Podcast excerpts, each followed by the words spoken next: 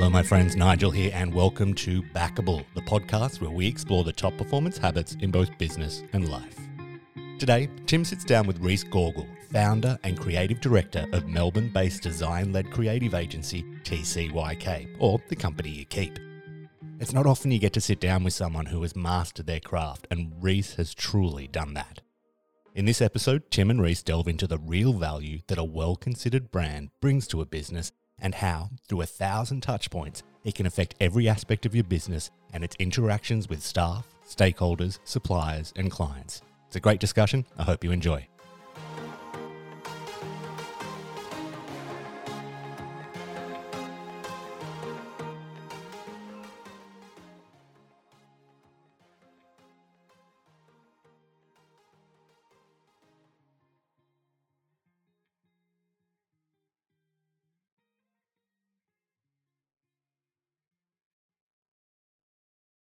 We're very, very lucky today to speak to what I would consider and affectionately call in the hallways of our business the mad scientist reece i don't know if i've ever i've ever explained that to you but i affectionately call you the mad scientist because you for us have been the person that has changed my whole vision around brand the importance of brand and how we should use it in businesses.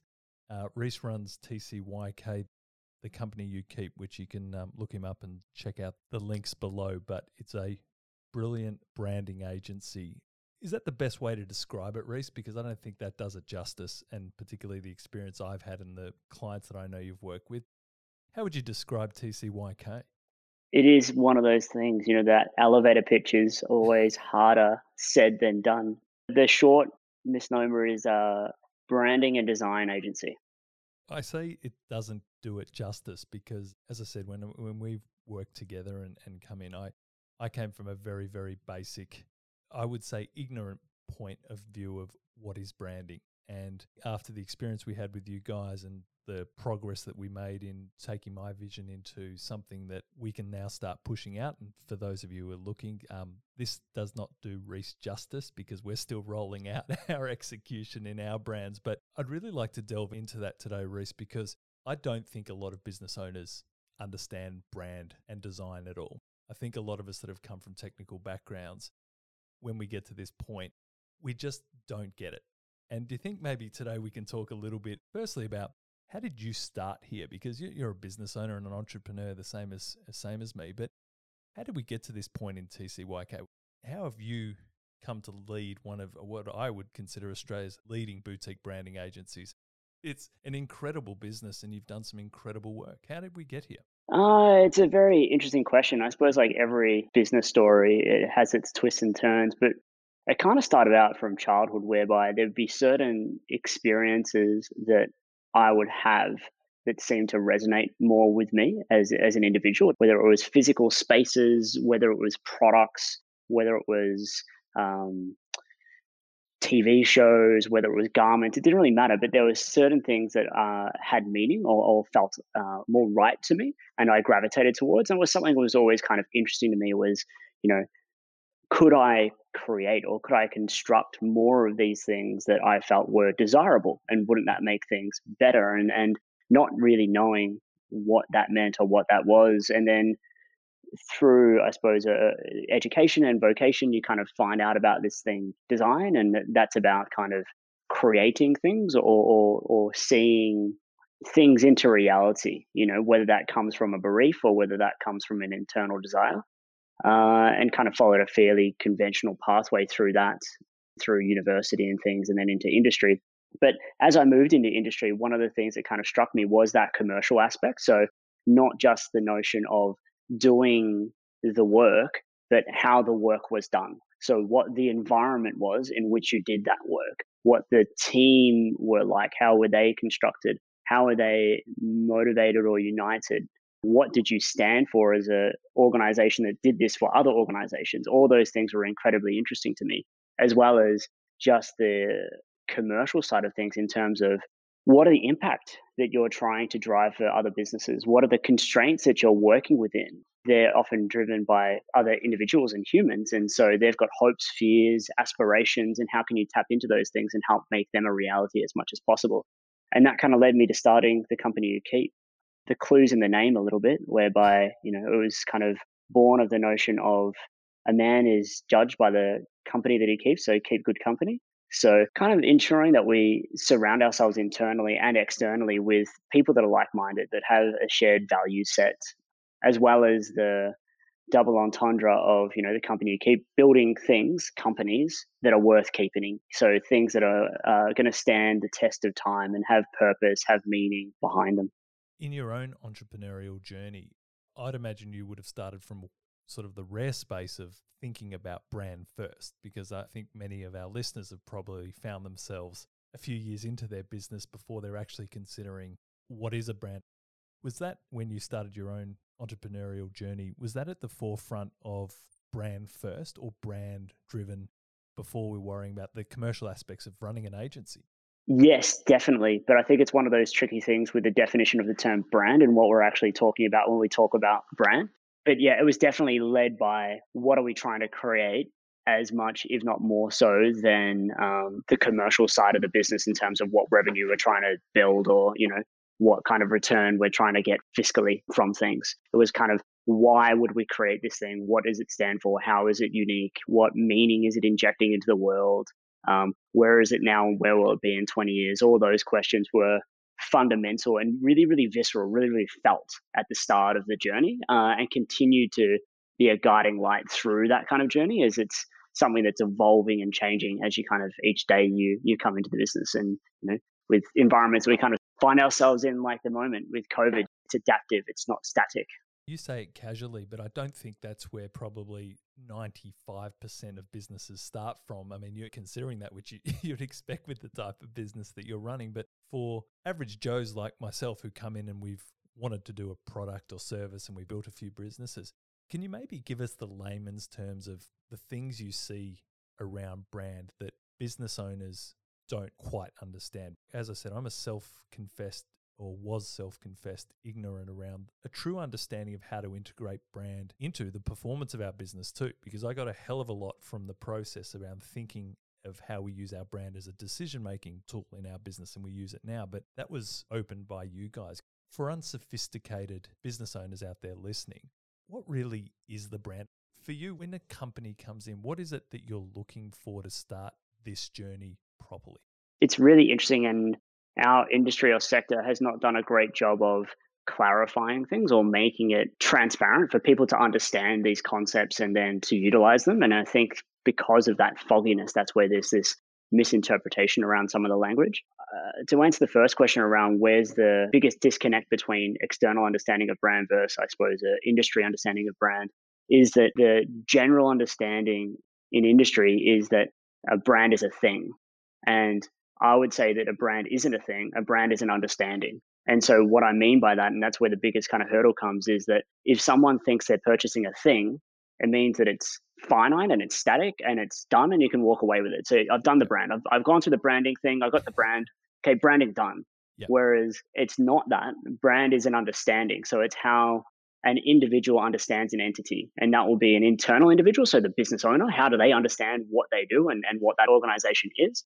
But it'll also be how the consumer understands that entity. It will be how the staff base understands that entity. And that's continual. You know, that goes on forever and ever and ever and ever and ever. It's not a thing, it's not transactional. It's kind of each day when you rock up, it's your attitude. That's part of your brand. Each interface that you touch a, a person with, that's an expression of your brand.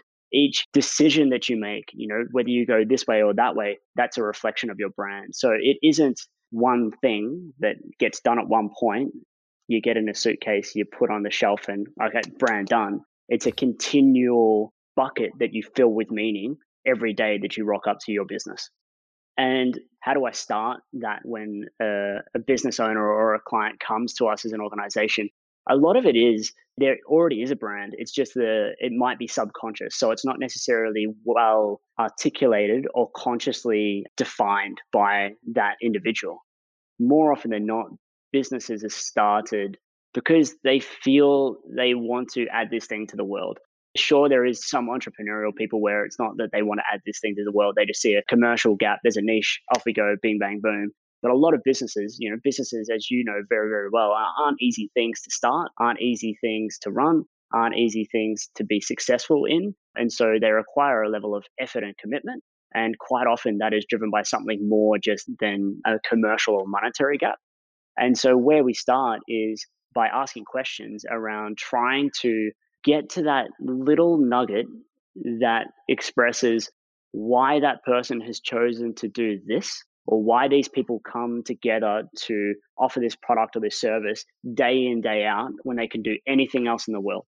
And quite often there is a reason that is uh, really interesting and utterly authentic because it's completely, you know, theirs. That then if you can distill that down and then package that in a way that the staff base, the founders, the C level execs, and then the consumers or the audience can understand, well, then that's a powerful definition of that organization that you're kind of creating. And that's, I suppose, a very rough and loose way of explaining how we go from nothing to something. No, and, and I want to respect that asking a silly question like what is brand is not the easiest way to start a conversation like this. But practically, I think one of the things that's been glaring for me with a lot of the clients we've been working with is the importance of brand exponentially jumps at key moments in the business development because even simple things like, well, we want to attract the right staff. Now, when there's five different companies to choose from at a similar size, what is it that gives you the advantage? What is it that screams out, you should come and work for us? There's some really interesting cases that we've had around businesses that went early on brand in terms of we're committed to creating something that as you said, will last forever, that is actually has meaning, that we're expressing that we're going to invest in that. They cut through at critical moments so much faster than those that haven't. And for me, it's been glaring. I mean, we've seen hundreds of businesses now, but this thing, it can't be underestimated of how important it is. And I think ignorance is one thing, but once you start understanding that, you actually know that you cannot neglect your brand. It's not a thing you can turn on overnight you start with guys like you, Reece, but it's not something that suddenly you've got a nice color palette and a few choices to make. It is your reputation, isn't it? Yeah. Everything is a reflection of what goes into those hundred decisions you make on your business. You live and die by it at, at a certain point. And it's a thing whereby even people who will um, say that they don't believe in brand or don't um, understand the power of brand, if you ask them about a precedent organization or precedent entity, regardless of what sector or industry that's in, they will always call out an organization that is brand led and brand first. And I think that comes down to again just this this understanding of the term brand because really it is an individual's definition or understanding of an entity. And so when you think about that, there's lots of different individuals and you can't control what's inside their head you know there's individuals that are your customers there's individuals that you're your staff there's individuals that are your potential staff that are somewhere else and your brand is how they understand you is different to anything else and so that is what you stand for it's what you stand against it's how you behave it's how you don't behave it's how you look it's how you don't look it's all these sorts of things and when you uh, have a strong brand it's because that is clearly defined and it is consistently presented across all your touch points and your interfaces, which is not to say that it's repeated in a mechanical way. It's reinforced as an idea and adapted to the interface. So if it's a, a podcast, it's going to be different than it is if it's a website. If it's a website, it's going to be different than it is how someone answers the phone. If it's how someone answers the phone, it's going to be different to what someone wears. But all these ideas need to reinforce each other and feel contiguous. And if mm-hmm. they are and they do, and that fits like glue, then the result is that the understanding of your organization or your entity in all these different stakeholders' minds is consistent. You've controlled that.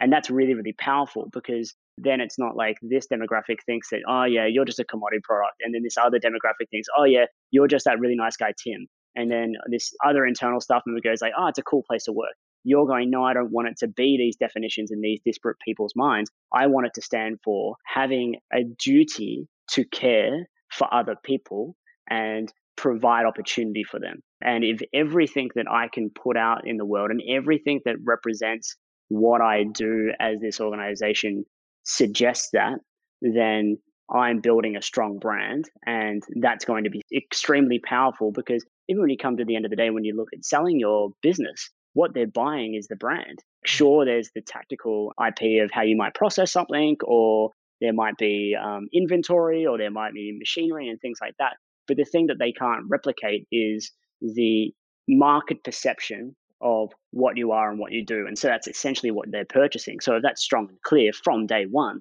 then that's an extremely powerful thing for any commercial entity or any entrepreneur. I couldn't agree with you more, Reece. I think where most people don't understand it is if you get it right from a pure commercial point of view, what you will sell your business for is so exponentially bigger than not having it that you actually have to invest into it early on. Yep. And there are obviously different variations of how deep you need to go. But I think once you start to understand it, it's more how far can we go with the budget we can allocate because we should keep investing. It's obvious. Do you have challenges with brands that you've worked with around the interpretation they have of the work you do? Uh, it must be frustrating sometimes to see brands that you see, but being one step removed after the initial execution. Do you find it difficult to see what that brand could be there or how people are interpreting? Is that a challenge for you with clients? Uh, sometimes, obviously, when you're dealing with startups, there's commercial constraints. Yep. And we're a small business as well. So we understand those constraints really, really well. And so it's about being a, a valued partner and going, okay, well, where where do we add the most value and understanding that everything's not going to be perfect from day dot.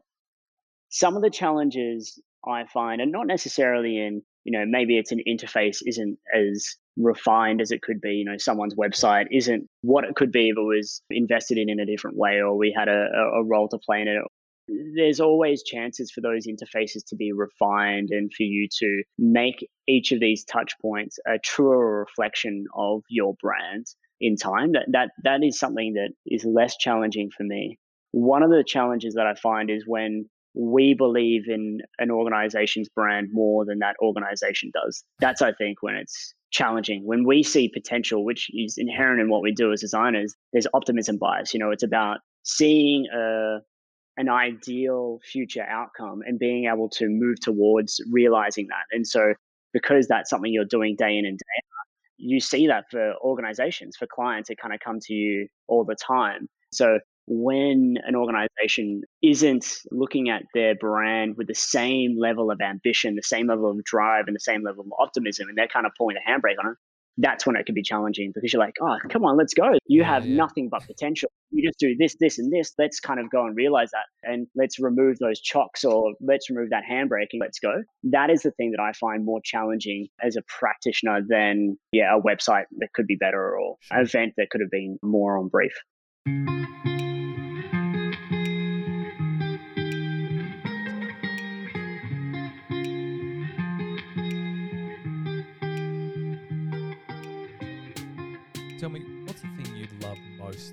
About hatching these brands? Because I, as I said, I affectionately call you the mad scientist behind closed doors because you obviously love it.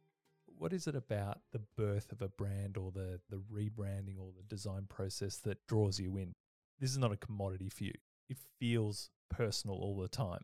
Yeah, it is. And I think it kind of comes back to that vocational pathway or the that genesis journey for um, why I'm doing this what I think is the most alluring component of this practice is helping to realize something that doesn't exist and helping to do that in ways which are refined and clear and authentic and accurate to the brief and, and to what we're trying to do, but also that understand their place within a longer timeline. So uh, what I mean by that is the longer timeline of the history of branding and the history of design and, and where we sit within that. You know, there's a lot of amazing people, you know, the the giants whose shoulders we stand on kind of thing, but also, you know, where it can go. So what the future might look like for this particular brief this particular project, but also our legacy as a practice, our legacy as designers, um, and the next kind of generation. All those things, I think, are really alluring components to the practice of design,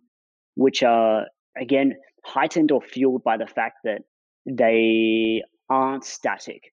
it is dynamic. So you'll have different briefs from different sectors all the time. So you're constantly learning. You know, it will be dealing with you guys, or we'll be dealing with PwC, or we'll be dealing with CCP. We're dealing with all these different entities from different sectors that have different challenges, opportunities, um, assets, equity to kind of then roll on with. And you get to turn on these different parts of your brain and deal with a whole lot of different people all the time. So I think that's the other part that kind of keeps it fresh is not only this lineage kind of component, but also the fact that it's continually evolving and changing. Are you constantly scanning for design in your life? Entrepreneurs sit down and they're always looking for opportunity, but does your brain just scan design? Like we were out for dinner a few months back, and I remember observing you observing the restaurant because you're a foodie at heart too. Hearing how you described what was happening, I never noticed. Like I'm sitting there going, great, glass of wine, great food, and then understanding how you interpreted, which was, oh, this isn't by accident. Everything's been set up for this experience. It feels right because it's considered. Every single part of the experience we were having at that restaurant was considered. And for me, coming from a very ignorant place, I just assume things just sometimes feel right. But it's not that at all, is it? Is that the essence of being on track with your brand that things start to feel right at all those touch points? I think that's when you're starting to get to building a strong brand, is when things are consistently feeling right. Well, they're feeling like they're singing from the same songbook.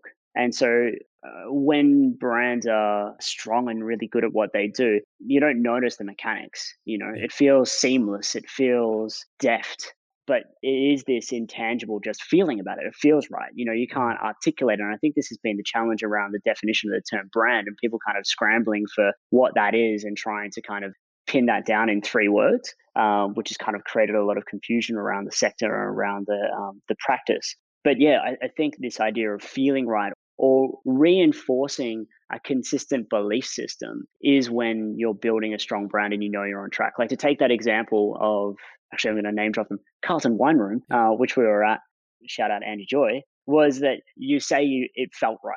And so, as a designer sitting there and kind of unpacking that experience, you know, design isn't necessarily drawing something or pixels, it's creating an outcome. And that outcome could be an experience. It could be a plate of food, or it could be a glass of wine. And so, why it felt right was every part of the experience you were having from the glass that you got the wine poured into, to how that wine was poured, to what wines were on that list, to what the list looked like, to what the typeface was that was on that list, to what the paper was, to what the music was in the room, to how high the stool was compared to the chair, to how the food matched it, to how the um, waiter came up to you and when she came up to you, all of these things connected together as micro experiences to give you that understanding of that moment you were having. And because they were all reinforcing each other and nothing was out or off, you just had this feeling of it felt right, it felt good, which could be downplayed as not that important, but it's incredibly important because it means it's reputation that you're kind of building and going back there. And when organizations have a, a weak brand, to use that same metaphor, it would be like all of those same micro experiences being consistent, except for the waiter comes up to you and is really blunt. Yep. And all of a sudden that would be jarring. And that would be because it's not reflecting the brand, because it's not a representation or a reinforcement of the values that you have felt through all these other experiences that you've had with this entity. I remember um, it would be, oh, be over 15 years ago when Net-a-Porter was sort of a big new thing. It might have been 20 years now, but I remember one of the big brand differentiations that they had initially was getting your clothes delivered in a beautiful box. And I remember it being everywhere on social and people. It was basically an unboxing of everything that came. And they're obviously just packaging other people's products and services, being a retailer. And then there was this big switch that everyone was then doing beautiful packaging, but it's not the same because it's a single touch point of already a hundred different experiences you've consciously or subconsciously had that led to receiving your beautiful box and the whole process that went through it. I think that's what people miss. It's not a single touch point at all. It's this compounding weight of so yeah.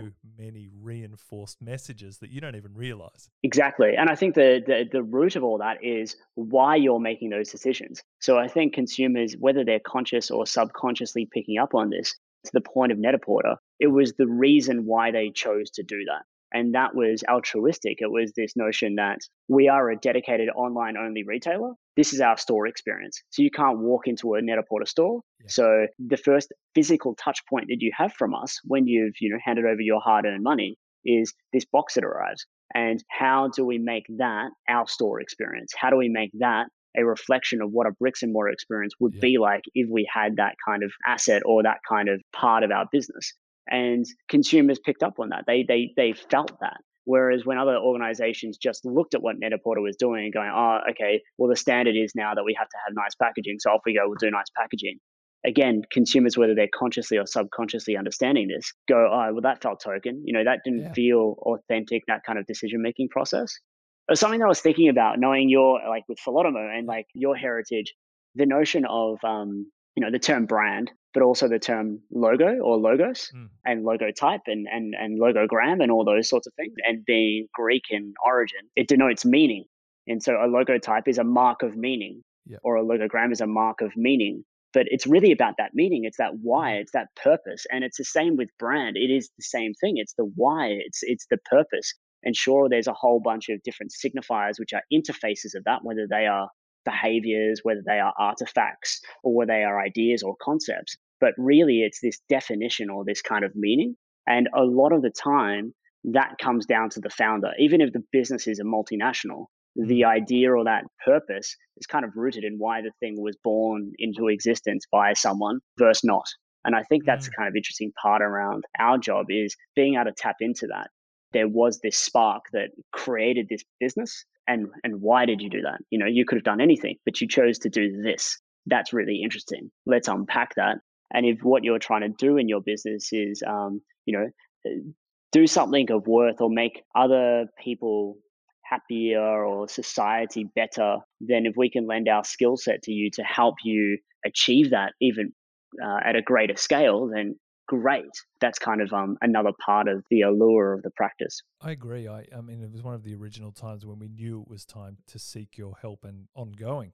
When you're not looking at your own business and smiling, that was my thing is like, I know what we want to do, but this doesn't reflect what's in our hearts, so to speak. Yep. It's not a bad business. We just haven't got the essence out and it's time. It's ready to be born. And it's quite an uplifting experience. And maybe that's where we jump to, Reece, which is what's a good relationship with a branding agency? What does a great client relationship with you look like? Because I think there's an element of trusting someone else with your baby to interpret what it's going to look like.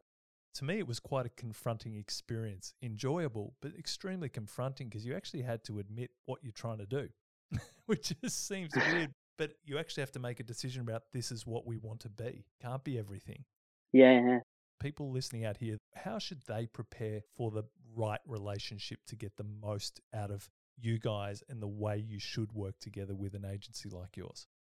Uh, it's a very good question. Two words come directly to mind, so let's just put them out there honest and empathetic. And I think that's on both parties, right? It's from our end as a, as a consultant, but it's also on the client's end as their entity as well. And that's being honest about what you're trying to achieve and the timelines of that and what's realistic and how each other add value and where we're all at. And empathy, understanding that, you know, it's a journey that you're going through. I think those two ingredients make for really, really good agency client relationships and long lasting ones that kind of create really good outcomes at the end of the day. In terms of what we look for in a client and what makes a great client, a lot of it is around trust. Building trust is about rapport and it's about honesty and empathy because within branding and design, again, there's kind of legacy issues whereby people think that it is a technical or a visual craft and it's kind of bigger and broader than that.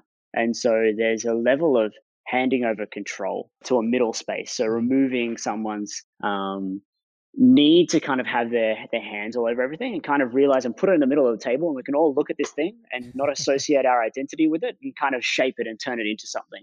And only when clients can kind of do that and remove themselves a little bit from that allows the consultant to come in as the subject matter expertise and to really shape it in a meaningful way. And I think what's important with that is that the client doesn't walk away from it. The client doesn't go, okay, I'm putting on the table, call me in three weeks, because the agency needs to have that dialogue to truly understand why that person or why that organization is the way they are and what they're hoping to do. And that comes out through dialogue and it comes out through being engaged in the process. But likewise, they need to not keep their hand on it because they need to let the consultant, through their level of expertise, which the client may not necessarily understand, help guide them to the reality that they want to create through going through a process like this.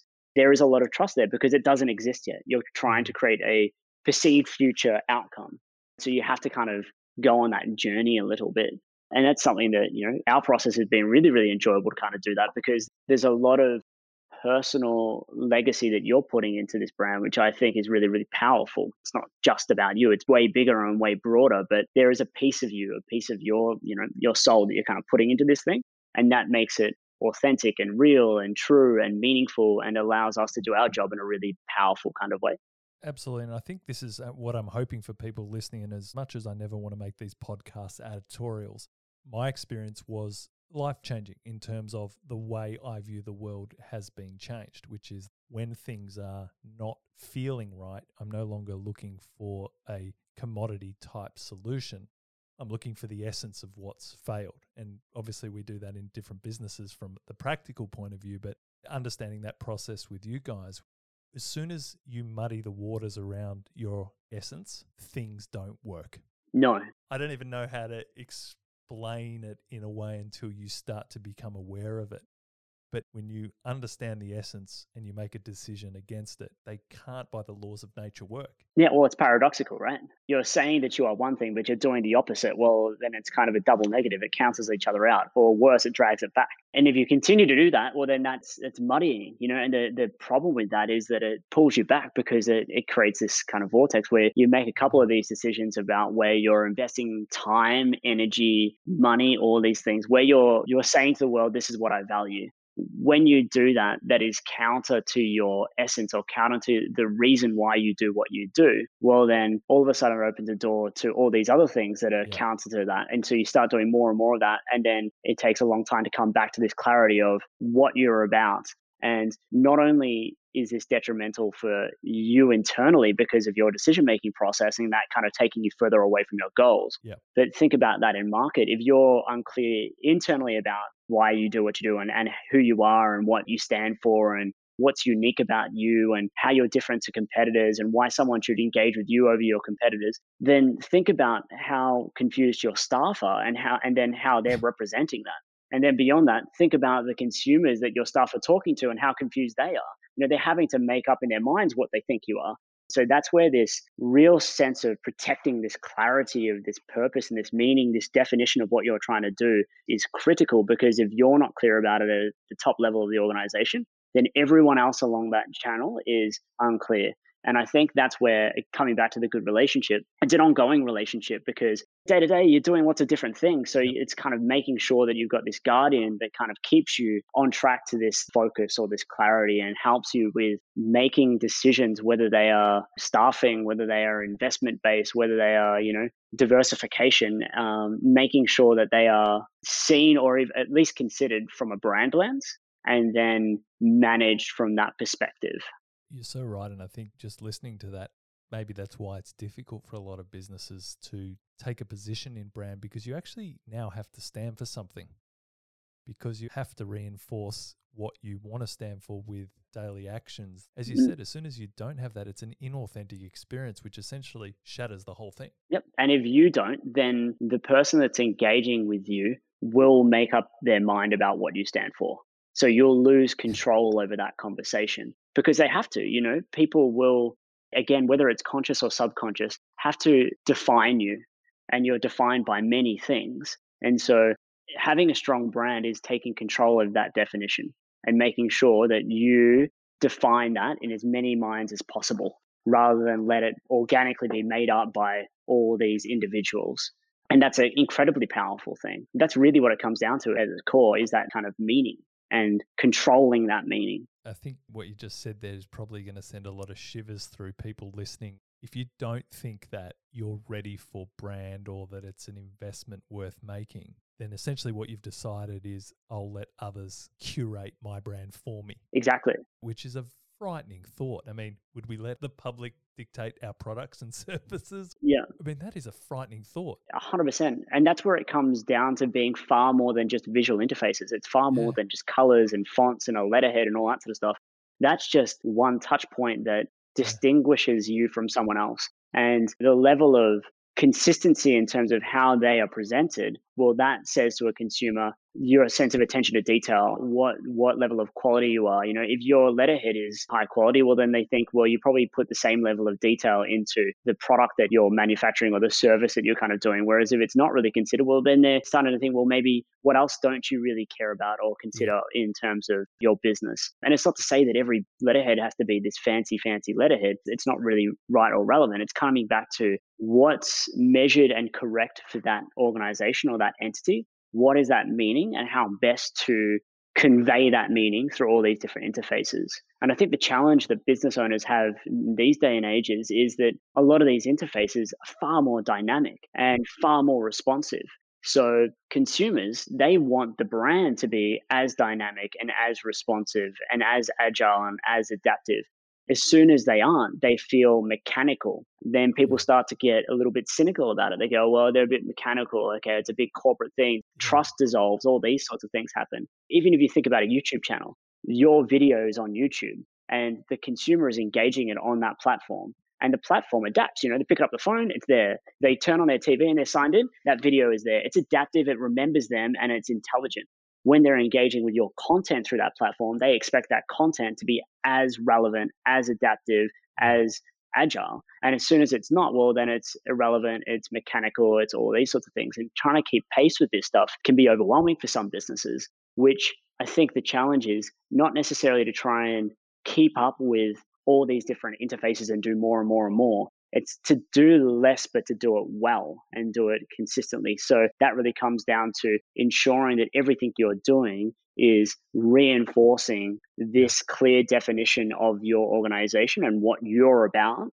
And as long as it's doing that, then that's something you should do. Whereas if you're stretched thin and you're just kind of putting stuff out there, going, oh, that's probably doing more damage than it is good because you might get more awareness, but you're getting awareness with the wrong definition because people are kind of visible of you now. They understand that you exist because they didn't see the word um, Bass computers before, and now all of a sudden they're seeing the word Bass computers so that they aware you exist. But their definition of what they think of Bass computers is not pure, is not accurate, is not what you want them to think. So you've kind of got to step back rather than a step forward with that kind of investment it is a different world now, isn't it?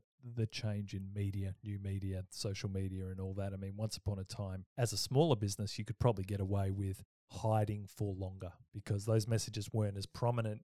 If you had any sort of public imagery, it was probably through the newspaper ad or an article or something. We didn't have this constant stream of content that needs to be produced by our companies. The reality is, there is no choice anymore. You need to have at least an idea of where your brand is heading, let alone understanding the touch points and the nuance and the decisions that go with it. It must have seen a, a, massive transition for you guys over the last few years of just what a brand needs to do and the, the role it needs to play in your overall business strategy. Definitely. I think the diversification of the interfaces in which a brand exists in a current market has forced people to understand the importance of brand or start to engage with that.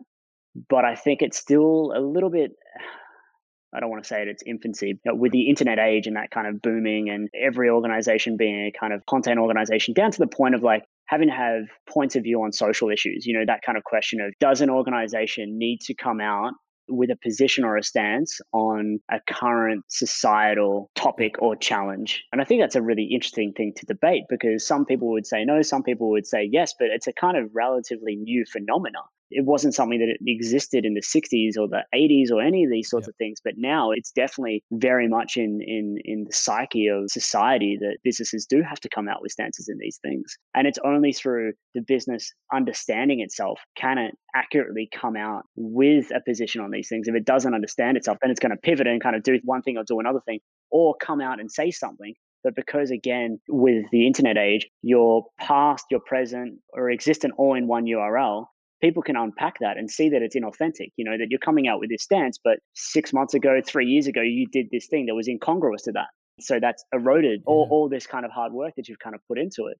which is that importance of it. Yeah, I definitely think it's something that is becoming more and more front of mind and more and more important for businesses. But I think one of the challenges that businesses have with this sector, as well as a role or, or a responsibility I think this sector has in terms of what it needs to do is help define it and help guide people through that experience rather than kind of just say it's important.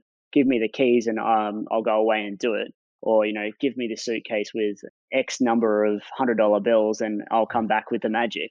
It's breaking that down and trying to go okay well it isn't that. It isn't just the silver cloche comes off and here's the magic amazing thing. It's more of a process of understanding understanding why you exist and then helping to define those signifiers that then project that out.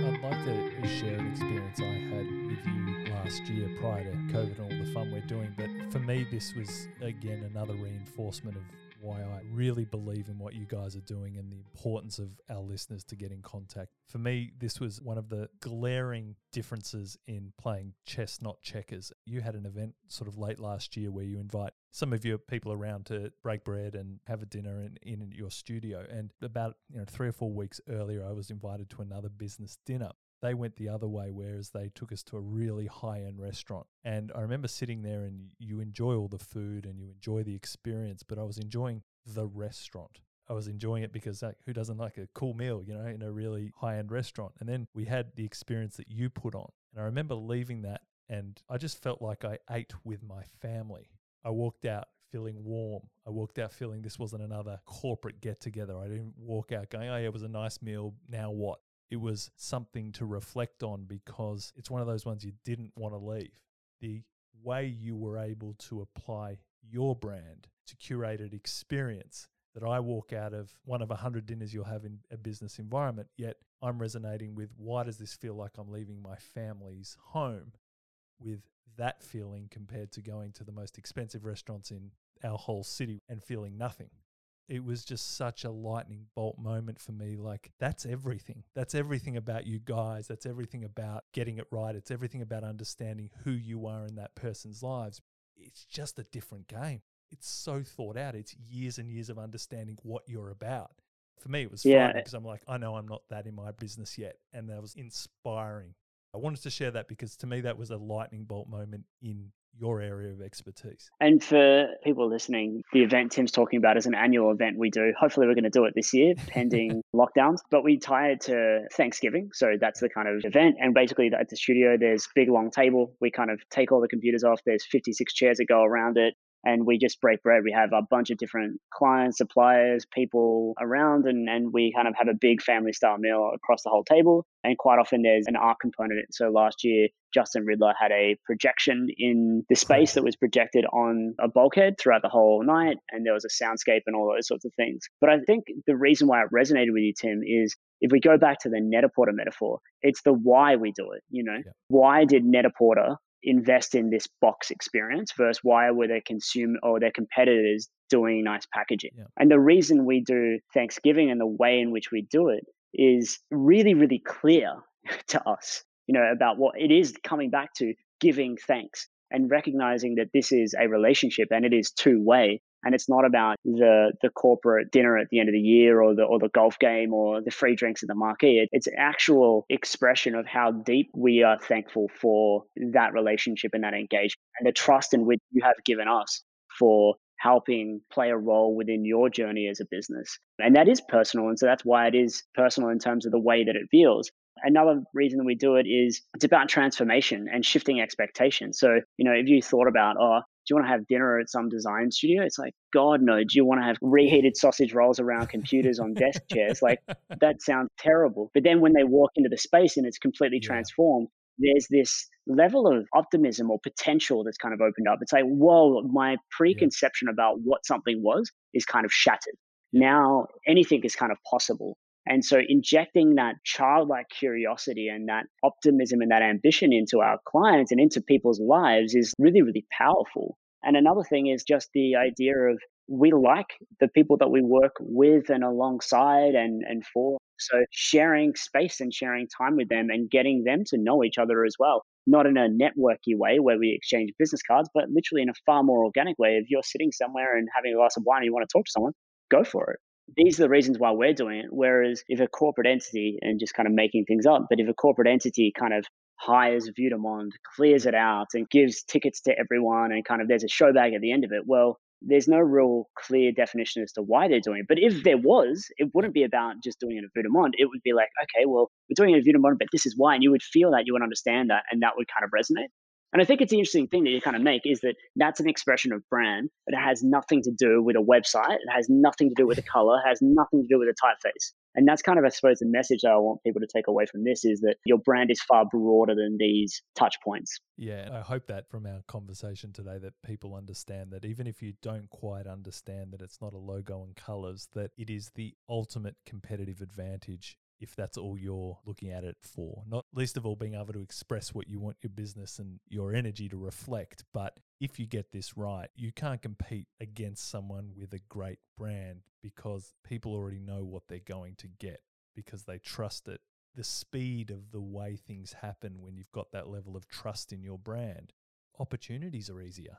Everything becomes easier as soon as people can trust it. From our experience there and, and talking with you, is I think people have to explore this with you or whoever that they choose, but you can't ignore the personality of your business, which is expressed through your brand and hundreds of thousands of touch points, feelings, decisions, and all the things that get integrated into this one moment that completely changes an experience, which is what I had at your Thanksgiving dinner. Mm. It hits you like a sledgehammer when it works. It's a different game. Like you, you never see the world the same again. And I think that's right. It it makes everything easier. Like even down to the point of what we are saying before. It is how other people understand you. It's the definition of that. And so if you're controlling that, well then you can ensure that that is positive and accurate to what you're putting out in the world, but you can also ensure that it's unique or distinguishable from the rest of the marketplace. So that's going to help you in terms of recruitment, which is a huge issue for businesses as they start scaling up. Trying to find and hire and, and, retain talent is hard. And that plays a huge role in terms of business success. And sure, you can throw money at it, but there's always another guy with more money. You sure you can throw holidays at it, but there's always a guy with a bigger checkbook with more holidays. Yeah. And people don't really respond to that. They're for a little while, but you know, then that kind of gets old. They need to really buy into the, the purpose and the meaning behind something. And so if you can kind of define that and people understand that before they even step in your door, well, then you've sorted out your recruitment pipeline. The same way with your consumers and your customers. If you've put out in the market a clear definition of who you are and what you do and how that's different to everyone else, you're so far ahead of everybody else in the kind of marketplace. And if that's consistent and that's a, a positive kind of definition that you're putting out there, that's a huge sales strategy. It kind of sells itself, but it's only through the reinforcement of that consistent definition. Yeah which comes through in all the decisions you're making. So it's not about an external agency kind of having the keys and kind of doing it all for you. It's about them helping you shepherd your brand because at the end of the day, it is yours and you're the ones that fill it with meaning. Sure, an organization like a design agency can come up with signifiers for that. It can come up with colors that are kind of going to give you a competitive advantage or represent certain values. They can give you typefaces that will convey certain sensibilities and kind of have certain practicalities to it. But it's the way in which you use those or it's the way in which, you know, you decide to invest in this or that, it's going to really help cement that definition or that clarity in all these different stakeholders' minds. Reece, I can't thank you enough for your time and the discussion today. And I'd like to finish up with a question which is obviously around in your business, but what do you hope TCYK is remembered for when we're, when it's all said and done? Uh, making things better. yeah, I reckon that's the the simplest kind of definition. And I think that's why we get along so well is kind of um, this notion of progress, but progress beyond just ourselves and our commercial entities, but progress for everyone else as well. So society, discipline, all those sorts of things. Making it better, knowing that, you know, it wasn't the only thing in the world that kind of did this, but it definitely had a role to play in pushing things forward for individuals, but also, yeah, the sector at large. Reece, thanks again. I always enjoy our conversations and look forward post COVID to having another dinner and um, talking about all things brand and business and life as we get back to normal. But for all those listening out there that have found this conversation interesting, I want you to trust that this is something you need to think about in your business.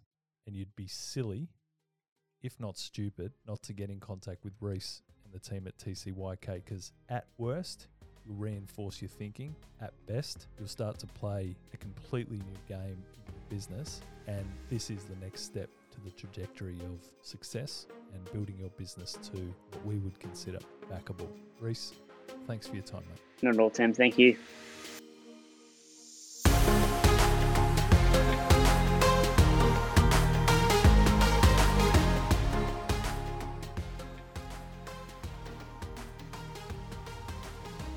Well, that's the show for this week. Thanks for listening, and thank you to Reece for taking the time to talk with us. We've included all the links to contact and follow Reece and the TCYK team below. I highly recommend reaching out and connecting with them. Of course, you can head on over to backable.ai to access all the downloadables we put together. And if you want to stay up to date with all things backable and Philotimo, then make sure to join our Facebook group and follow us on one or all of the platforms you can find in the show description below. Now, as always, if you have enjoyed this week's podcast, please don't forget to like, subscribe, and leave a review. That's all from us for now. Have a great week, and we look forward to speaking with you next week. Bye.